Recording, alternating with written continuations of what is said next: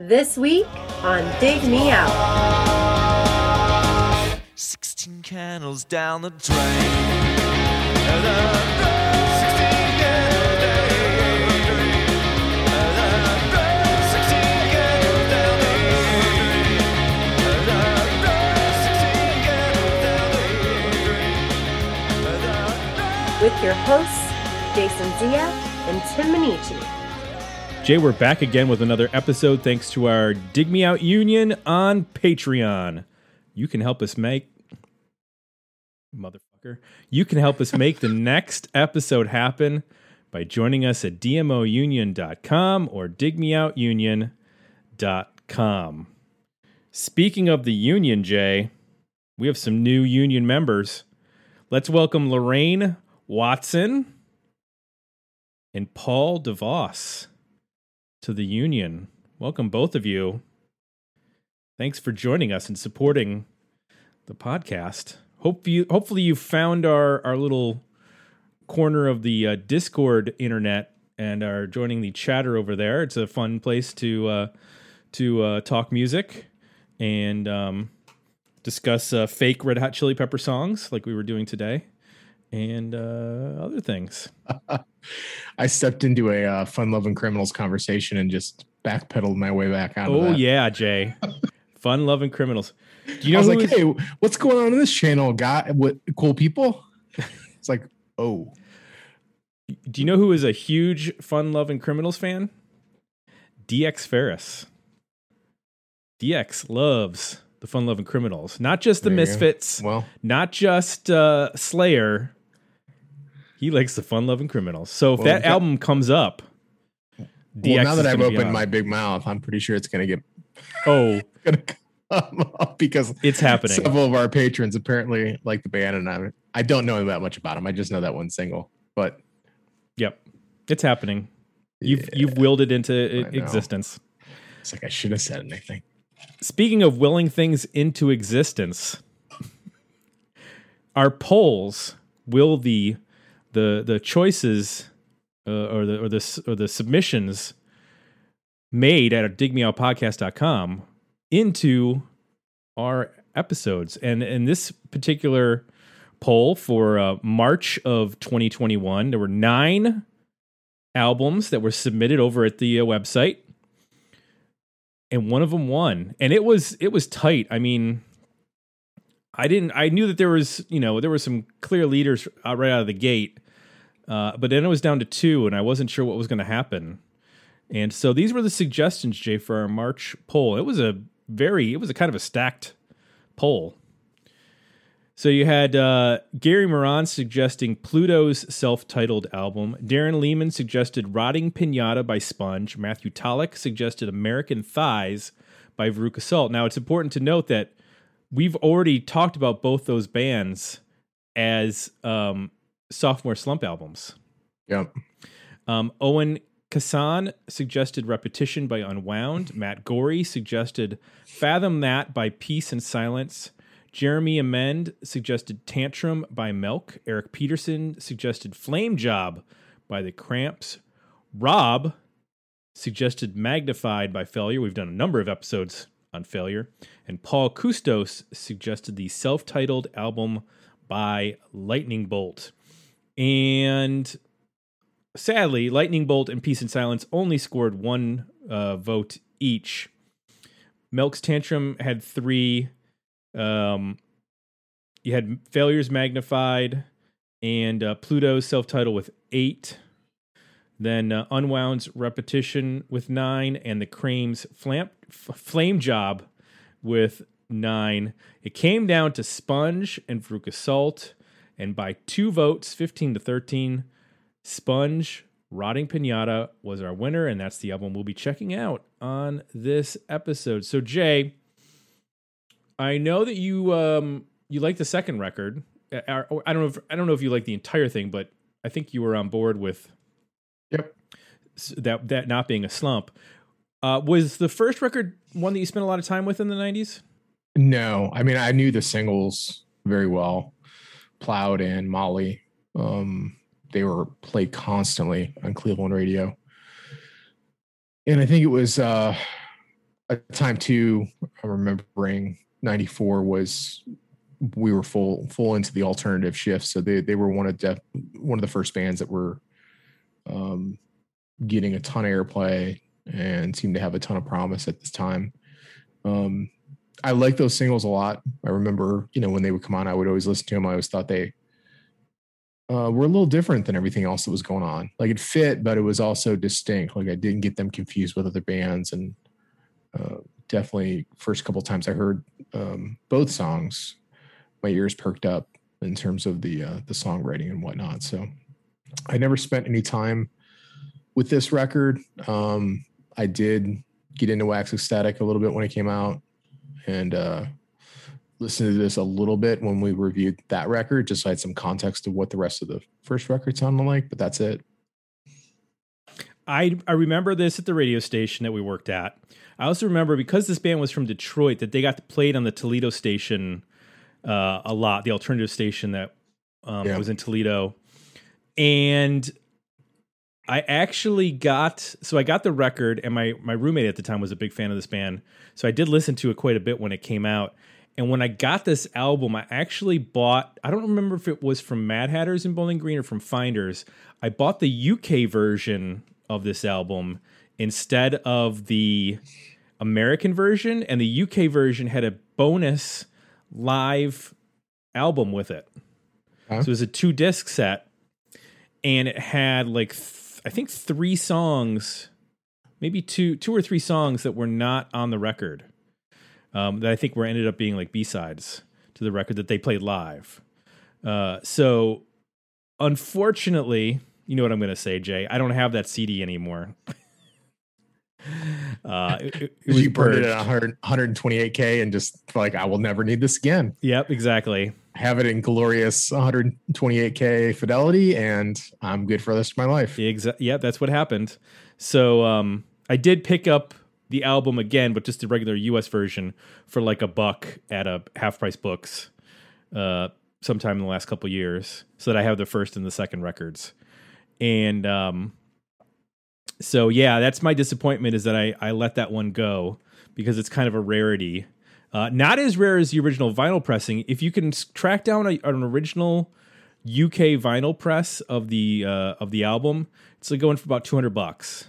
Now it has been repressed by uh, a couple of different labels, um, but I've what I read on Discogs was the the repressing was not quite as good uh, fidelity wise as the original sounding album.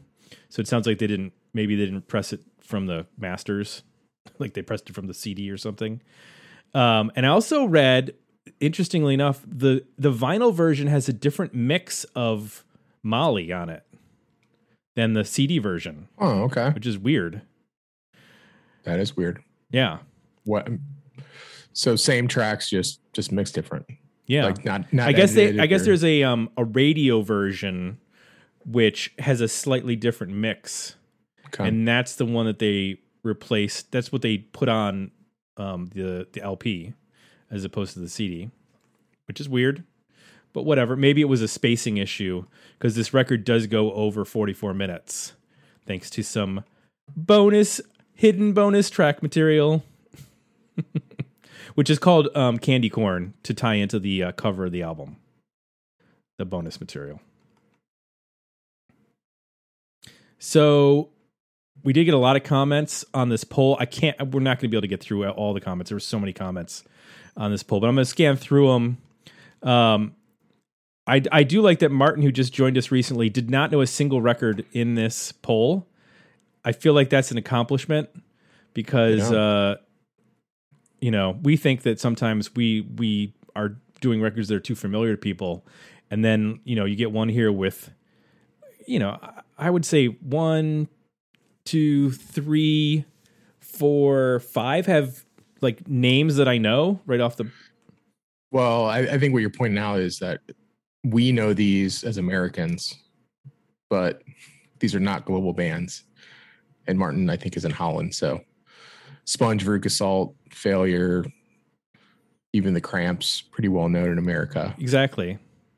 not globally. So I need to thank. Well, just just first of all, let's thank everybody who commented: uh, Willie Dillon, Richard Waterman, David Haverland, Eric Peterson, Angel Jones, Kyle Bittner, Steve Musinski, Keith Badge, David Gorgos, Gavin, Johnny Hooper, Carl F, Darren Leach, Darren Lehman, Jim Lazowski, so many, and Sean Brown. Um, when I scan through, though, here's the thing: not a lot of people commented on Sponge. That's our tradition. We shouldn't be surprised. The winner usually doesn't get the most comments.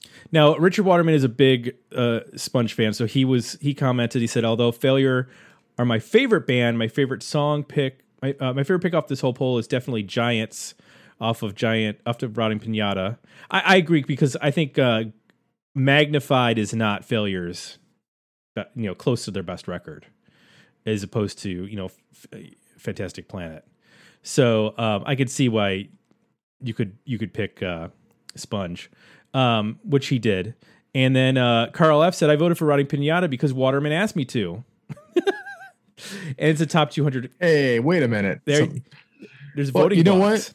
y- that's that's good. That's Yeah. okay. Like one of the you should be on there lobbying for your pick. Exactly. You got to you got to. Uh, Or we've had some instances where people uh see what they're up against and then they switch sides. They're like, you know what? I was wrong. This other record is way better. I'm not even gonna vote for my own record. Right. Exactly. Um. s- well, what's funny is that uh, the Sponge record and the Failure record both exude '90s album covers, uh, just in terms of their randomness. So, uh, it's it was a tough pick there for for Richard. We understand. Um, but again, like not a lot of comments in favor of Sponge. Just got the votes. Um, and then Eric Peterson, at least if Sponge wins, Tim will have a reason to talk about GG Allin again. Um, I don't want to talk about GG Allin, but that's where the album title comes from. Rotting Pinata. Did you know that, Jay? I learned that on Discord, but why don't you tell everybody uh who's listening what the story? I, apparently, it was a reference to GG Allin, the the famous uh, shock musician of the '80s and '90s, who um, who wanted to die on stage, essentially. And if I, uh, I think it was referred to as he wanted people to come up and like beat him like a rotten pinata or something along those lines. I don't remember the Yeah. exact story, but it was it was something awful Yes. like that. Um. So, yeah, uh, but thanks for everybody for voting and and and commenting and and all this stuff. I do agree with Sean Brown. This poll is an embarrassment of riches.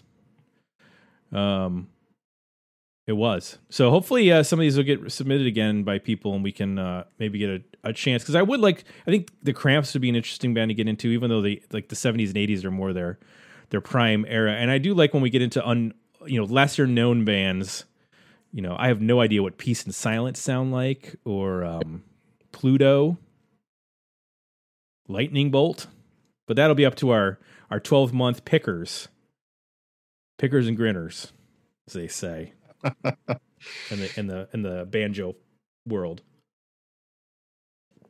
Picking and Or- grinning.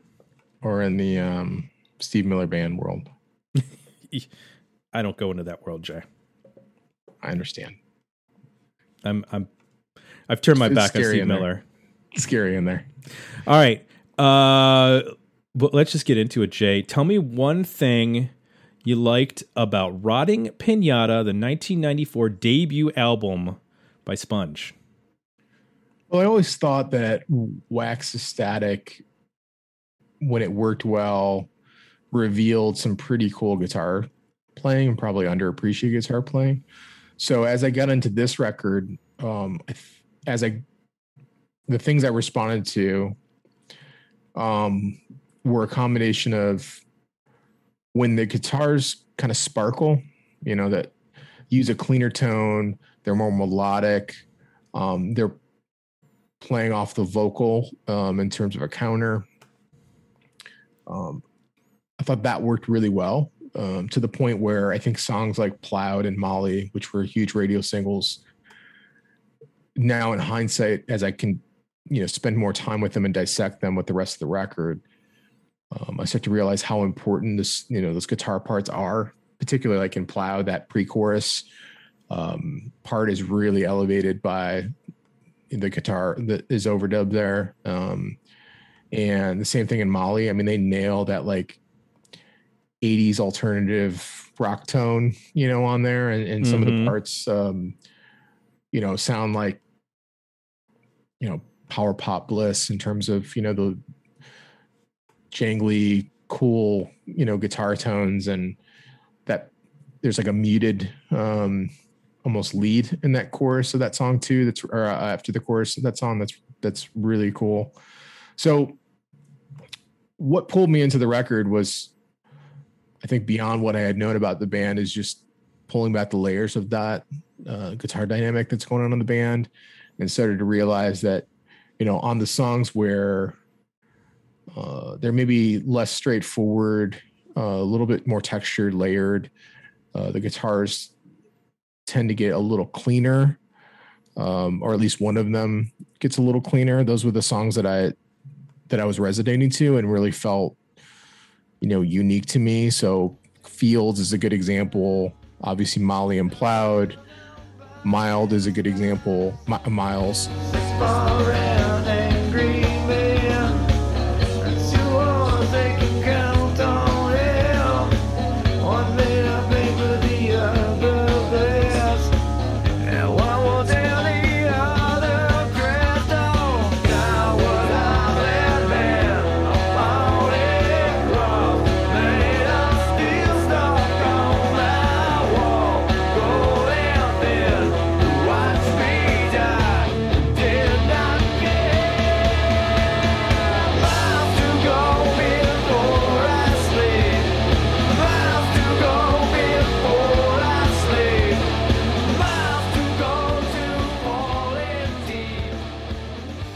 Now, Nina Manisha, Manesha, Neenah Menasha.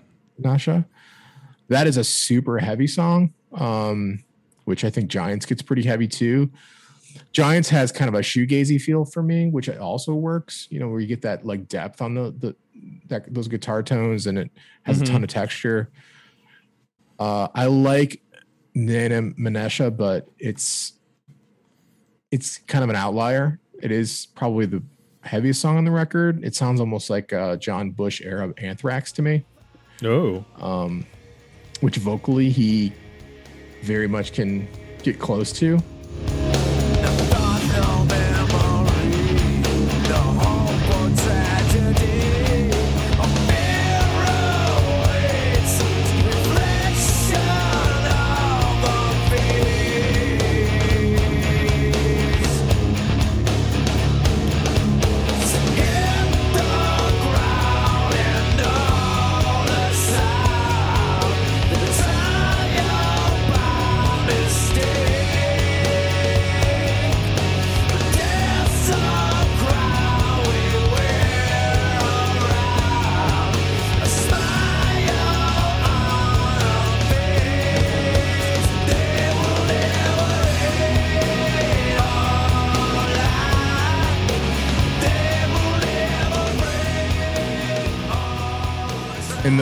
I guess the, the other main thing about the record that works is just I think he has a killer tone, like vocally. Uh, is his name Vinnie?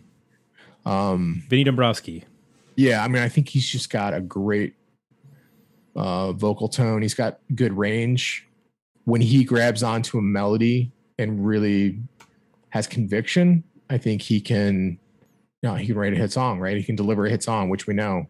And I think melodically he can, he can, he can cover a lot of ground. I think he's got enough range. There's some pretty nice harmonies on here too. They're not like overdone. Um, they they fit the sound of the record. Um, but I think just him as a vocalist is noteworthy because he doesn't sound, other than the John Bush comparison, maybe a little bit here and there. I hear some Whe- Weiland, um, Scott Weiland, but I, other than that, I don't think he sounds a whole lot like other any other singers. So even though I don't think he's doing anything like it. It's distinctive, but it's not like to the point where it overpowers the songs. You know, I think Molly, for example, he delivers that just as well as he delivers the heavy stuff. You know, so I just really like his tone a lot. Um, and when it comes together with strong songwriting, well crafted songs, and very, um, I think, sharp melodies, um, it can be super successful on this record. So, those are some of the things that stood out to me, you know, it's giving this a deeper listen and spending more time with it. What about you? I think in terms of revisiting this for the first time all the way through in, in a long time, like I said, I, I own the CD, so I listened to it. I was always drawn to the fact that this sounds like a unified record. Like there is a like a, a, a haze of darkness to this record that I can't put my finger on. And I think it wasn't until we actually did the the Wax Ecstatic episode that when uh, realizing that Richard Butler had sang on that record, that this sort of connected me back to 80s alternative, like you mentioned, but stuff like Echo and the Bunnymen and the Psychedelic Furs, guys that are in that same vocal range as Vinnie Dombroski, but also hearing those, you know, Echo and the Bunnymen can be a little atmospheric at times. They have this weight to their sound that is on this record that I can't really compare it to anything else that was going on in the 90s. There's like this there's this gauze of of 80s um it's not really goth sounding, but there's just this heaviness to the record. And I know these aren't like wildly complex songs, so I, I it must be in the production and in the guitar tones and in the bass tones and in the way that Vinnie Dombroski sings that it just evokes this sort of a slight menace. It almost reminds me of the first Interpol record in that way that there's just this feeling of like dread over a lot of the record that it's not like metal, but it's just this hanging uh, darkness over the whole thing that Yeah. um, it's a lot of very minor key stuff. Yep. I was So- to mention that. Yep. That's I think that's what drew me to it then and and still makes it sound fresh and interesting because this is I mean it's not a short record, but it's in the ballpark. You have that last like 12 minute long track, which is really, you know, um, if you cut the, the, the bull crap out of there, it'd be like five minutes with all the, the dead space. Yeah. So you're coming in at around like 40 something, 46, 48 minutes. So it's, it's, it's a good length. Um, and some of the songs are, are, they take their time, especially when you get to like Giants and Neenah Menasha. Those are not, I mean, the first half of the record, they- they're all, it's not like, um, they didn't, uh, front load it. You know, you have, uh, Plowed is, uh, what, the sixth track? Yeah. and, and Molly's the eighth track. Um, so it it sounds like to me like an album as opposed to let's put those. These are the two most poppy Radio Freddy singles. Let's put them up front and then backload the rest of the record from there. Yeah, the, and I love the little guitar runs on Molly that sound like um like almost like REM leads, like something Yeah. that like Peter Buck would do and uh, there's just and then the heaviness of Neenah Menasha has got that great like chugging guitar riff. Yeah, it's it's a cool it's just a cool listen if you're in the in the like right headspace for it. Now is it grungy? Um, maybe uh, in terms of I can see how this could be connected to like in terms of its sort of menacing minor key sound, um, I- could see how this could be connected to that sort of sound, like you know, like Grunt Truck and and and those kind of bands, um, Alice in Chains, that kind of stuff. But it's not as it's I don't know. It somehow elevates slightly above that, and it gives you just like a little bit different feel. I mean, some of this stuff, you know, in in uh, Plowed, uh, you know, World of Human Wreckage. There's some Yeah. pretty like heavy lyrics, um, Yeah. which can be a little angsty. Um, Oh yeah, yeah, yeah. but I think because his vocal sells it so well that um, I think that's why I had a little bit of trouble with the next record, is because there's like swagger on that Yep.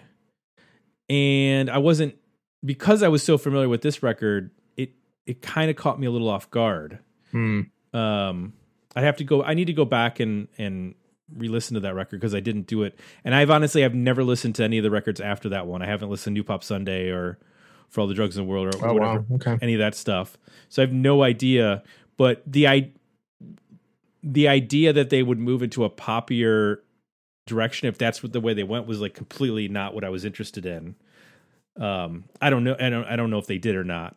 But and I don't know what the hell they're doing now because the the album covers look like They're so bad. Yeah. local bands from literally from you know from a small town in Ohio.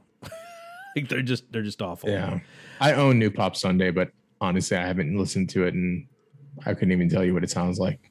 Yeah, I know. Um, I Some people talked about it in the Discord channel that they really enjoyed it, but I haven't. I've never listened to it. Um, maybe I'll get around to it at some point. It's in, it is a '90s release, so it could definitely be uh, reviewed if somebody wanted to do that. In terms of uh, you know the guitar playing, I think I was caught. I, you know, I was I was listening obviously more critically now. It didn't feel like I, I've kind of figured having been familiar with you know the singles that this was a a, a fairly like power chord kind of band. But listening to it now it seems like there's a little bit more going on. Um i mean the lead guitar is doing a lot of really cool stuff. I don't know Yeah. which one which guitar player that is because there's two there's joey mazzola and mike cross. For this album are the two guitar players. I think Yeah. joey mazzola is the lead guitar player but I, i'm not sure exactly but it seems like I mean maybe it's drop D tuning or whatever, but they get some really interesting voicings on some of the chords that are pretty like dark sounding that don't just sound like you know a, a drop D. So did you hear any of that? Yeah, there's um there's a something going on with the voicing and then also I think there's a lot of work done on the guitar guitars and guitar tones. You know, the Mhm. amps the guitars chosen to do their best to serve the part they're playing. Because Right. as I listen to this and really dig into it, I'm like, okay, this is you know something like uh Giants or Neenah Menasha is super heavy, like shoegazy, almost hum territory, like Mm-hmm. distortion and overtones.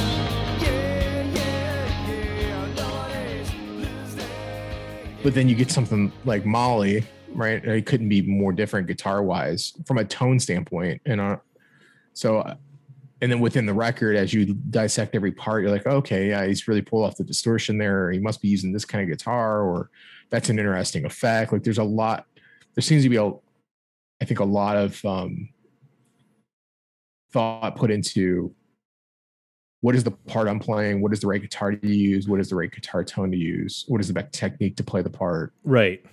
That as you dissect the record, you can appreciate. Maybe at first listen, you're not going to hear that, other than just the maybe some variety, like in terms of just sonically or through the songs. But as I dissected it, I heard a fairly sophisticated guitar guitar player or guitar players on this Yeah. um at least from a yeah a voicing there are there's a lot of like cool use of minors you know on here that give it that dark sense. There's a lot of cool cleaner tones, which I'm, I'm kind of mentioned earlier on, but I think when the, to me the record really cuts through and is really working, it, it's it's kind of I think you mentioned the psychedelic furs. That's a band that kind of popped to my mind when those tones are working that way. Um, song like Fields is a good example of that. There's more like these overdubs of these like really lush, you know, clean parts Right. um, with some distortion in there and dissonance and darkness.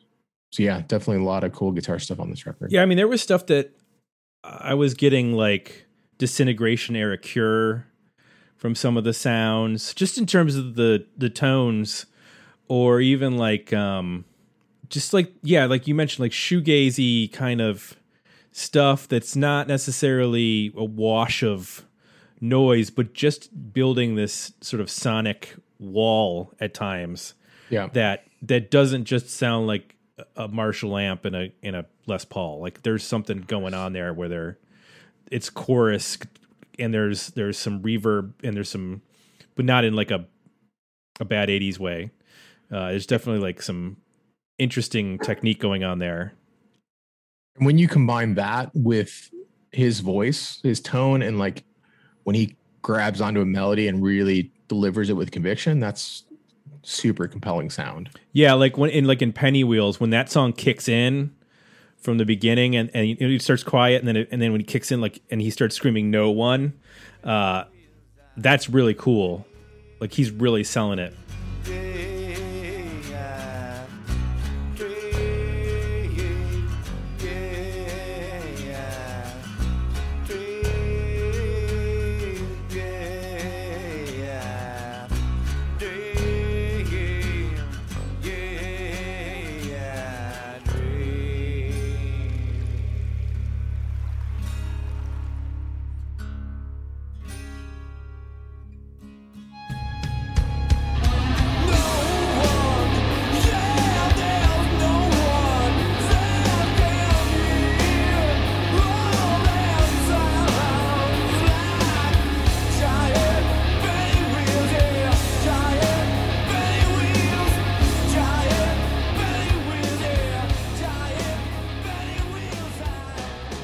Doesn't work for you on this record?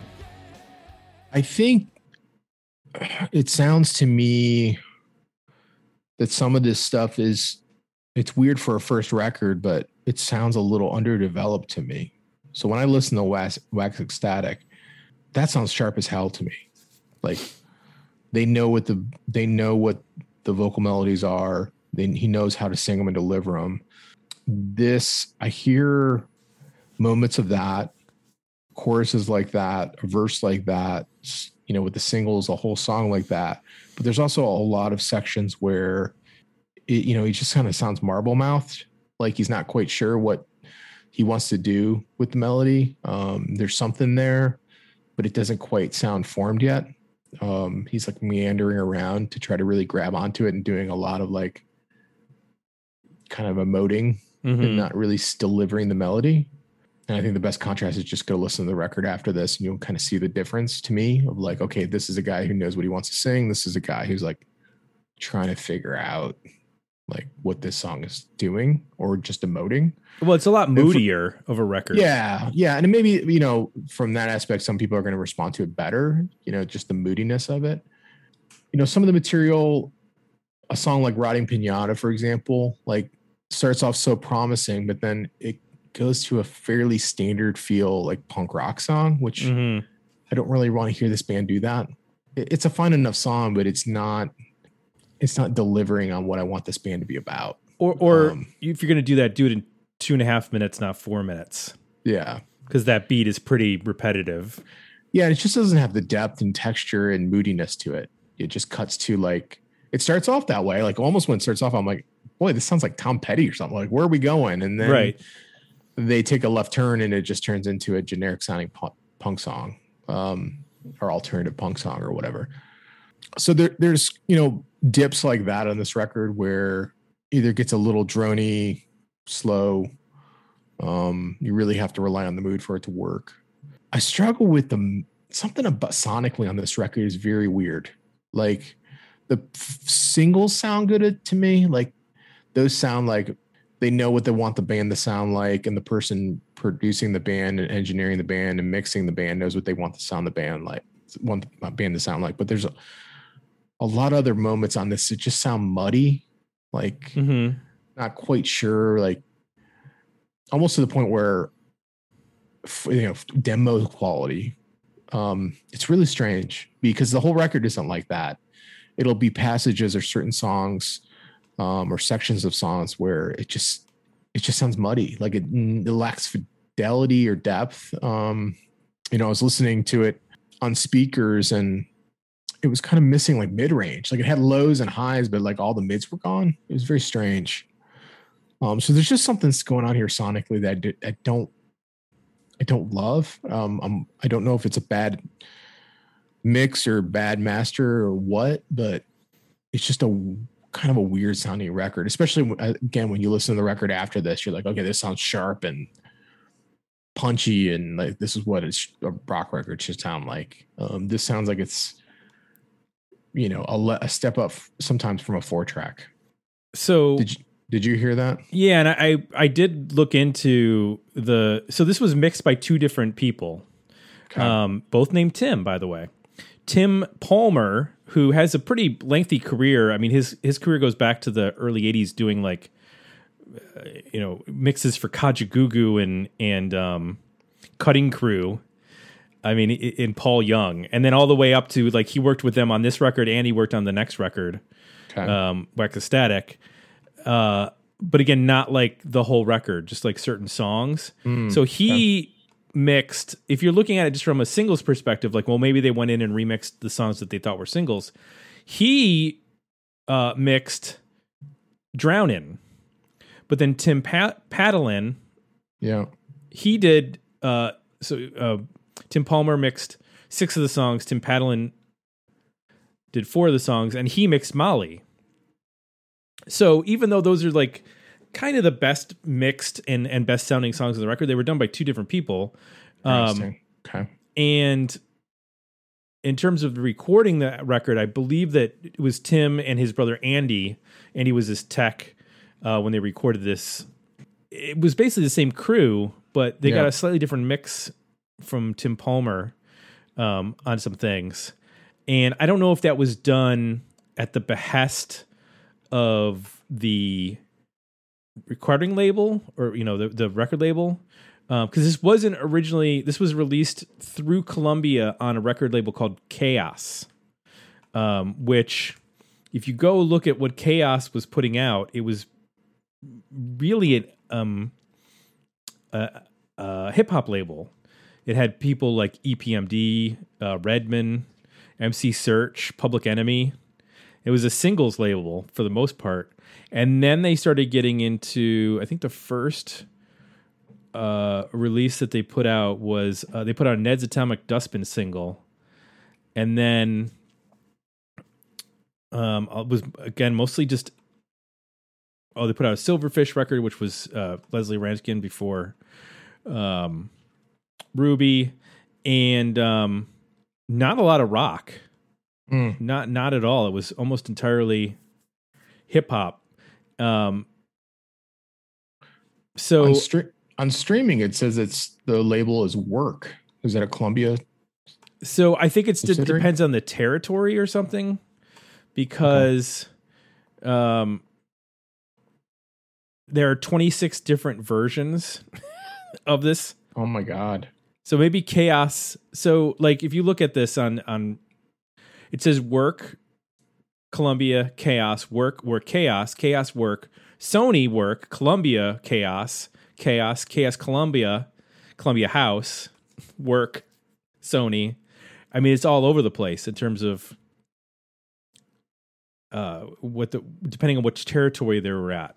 So work covers I guess Canada um because I want to say that that was the um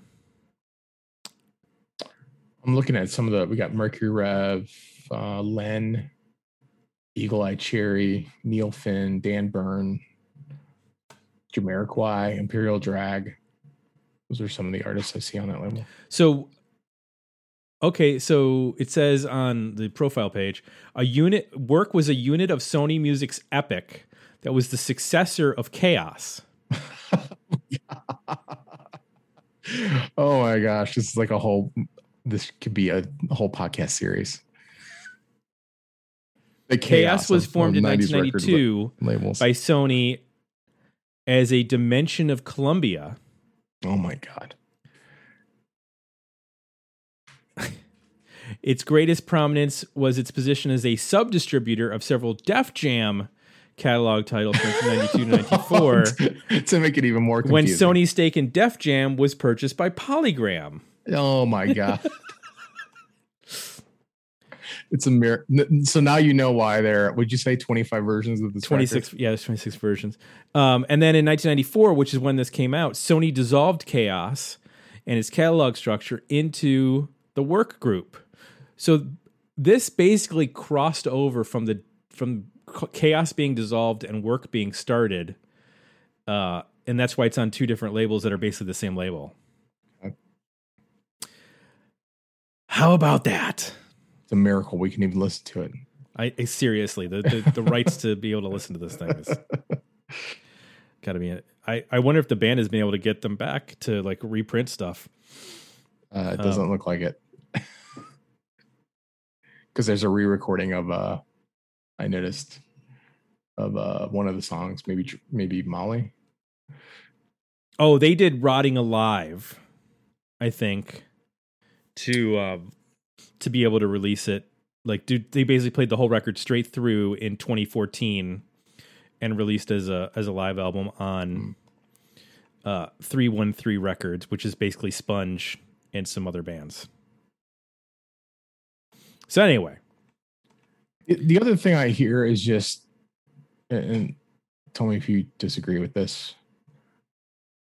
I and I could be totally biased just because of their singles and I heard them so much, but man, Molly and Plowed sound from a songwriting standpoint so much sharper than the rest of the record. Um, it's hard to uh, deny that for me. You know, Mhm. you just can hear like Molly like right away. They're into the hook. Uh, Plowed, they're right into that guitar hook. Um, they're sharp. They're short. They're punchy. Like, uh, it's hard to when you one of the downfalls of having you know done that with two songs. I I want the rest of the album to sound like that. Yeah. Yeah, the the those are the clearly the obvious uh tracks in terms of of being the best on the record. Um Was there a third single? I'm sure there was. Rainin' was a single which is a fine song. I mean, you'd really have to hit big with those first two singles for for Rainin' to be Mm, a, a single. So the original single that was released by Chaos was Neenah Menasha as the A side and Rotting Pinata as the B side. Now that might Oh be a bit of promo for the record before it came out.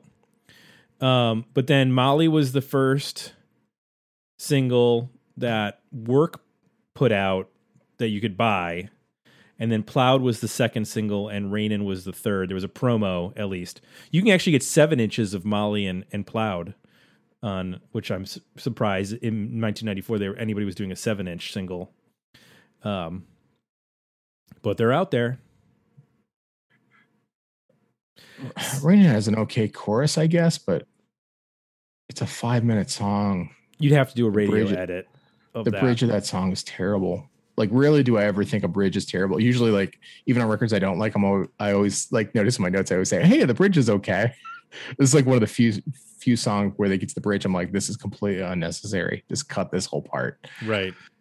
I I, I do think that this is two really really great songs, and then an album's worth of album songs. Like Yeah, None of them are really uh, singles. That doesn't make them bad songs, and a lot of them have really cool parts and and some interesting melodies and some dynamics that are interesting, but none of them hit as as well as Plowder or Molly. I mean, those are Well, yeah. clear singles. to the point where uh, let's just take Rain and since we were just talking about that, and they released a single.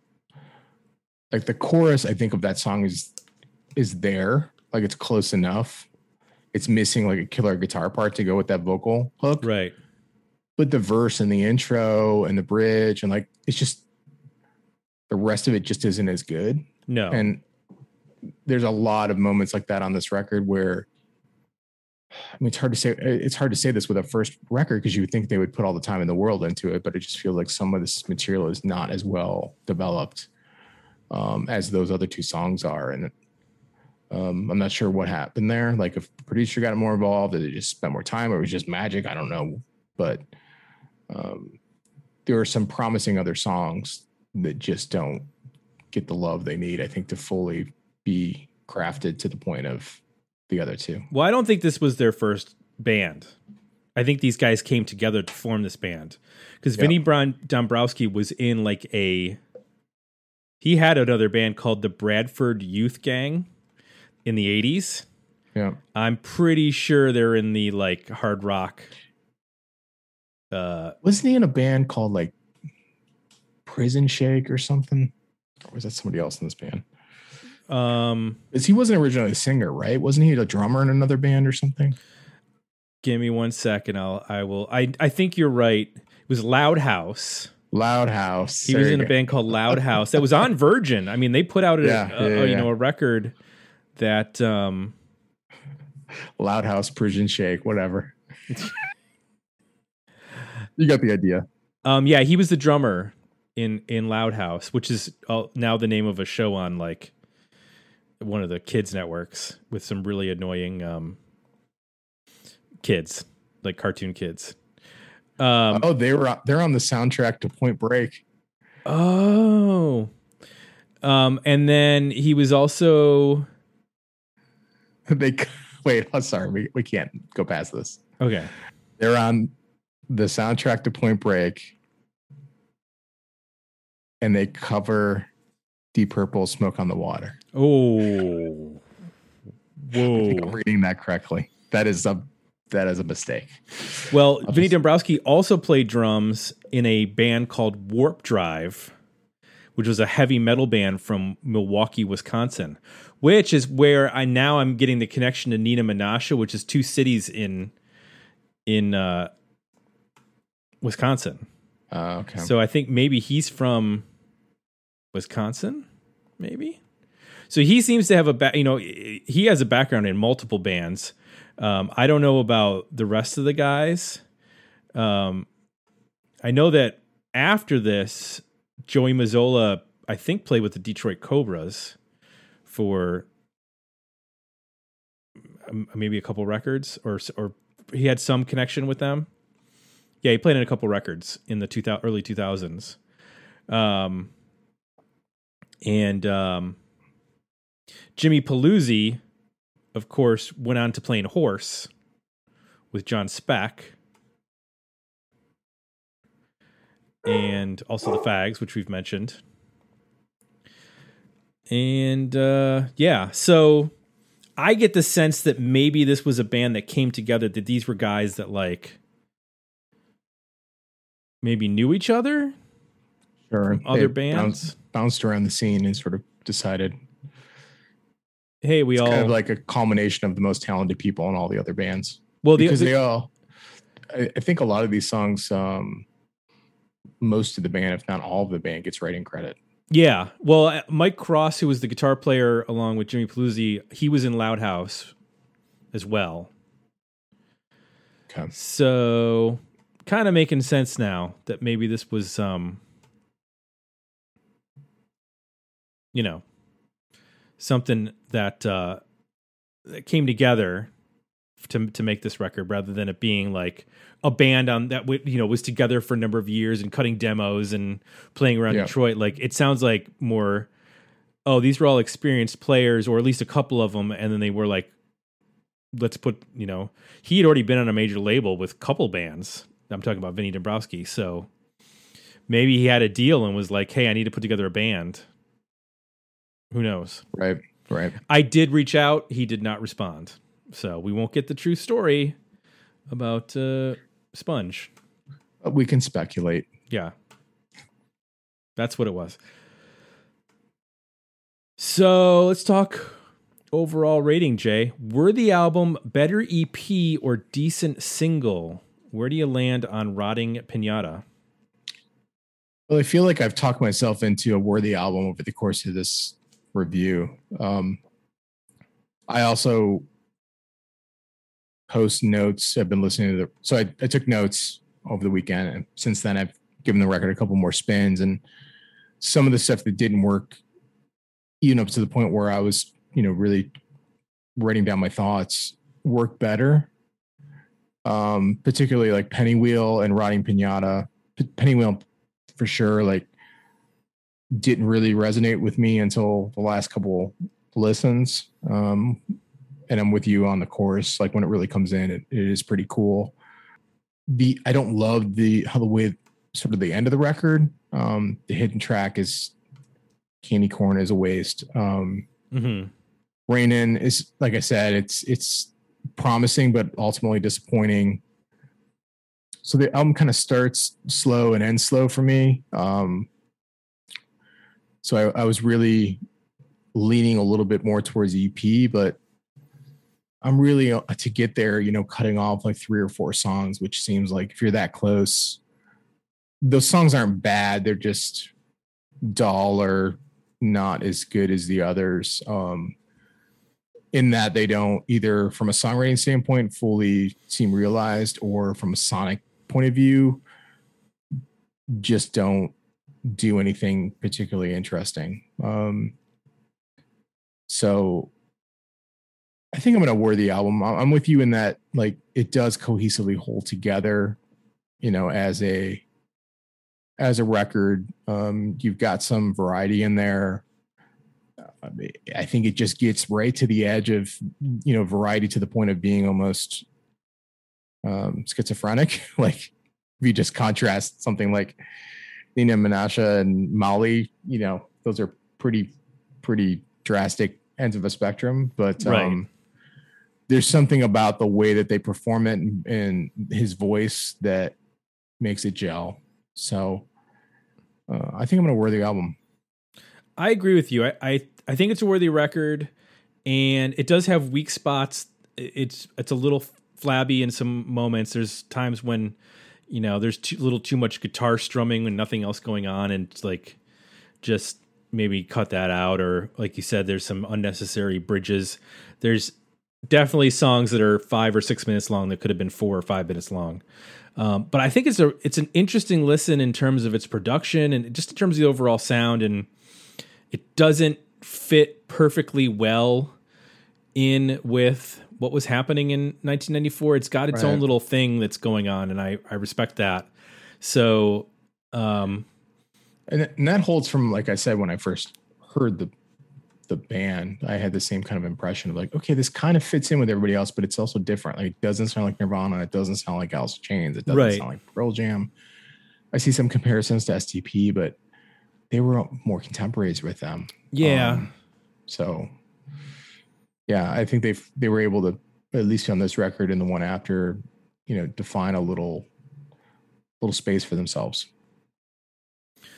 Well, that's our take on Rotting Pinata by Sponge. If you have a take, you can uh, voice your opinion over at Patreon or on our Discord page by joining us at our DMO Union uh, for just as little as two bucks a month.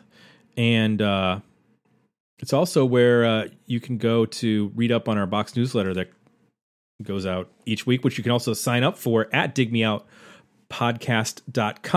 Every week it goes out.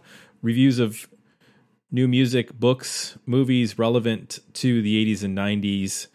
Um, and now we're we're doing uh, patron submitted reviews, which is fun because it's uh, gives me a break from having to listen to not only the albums that we're reviewing on the podcast, but also then reviewing records for that. So I appreciate when people uh, submit because all I have to do is read them, and that uh, helps shorten my week a little bit.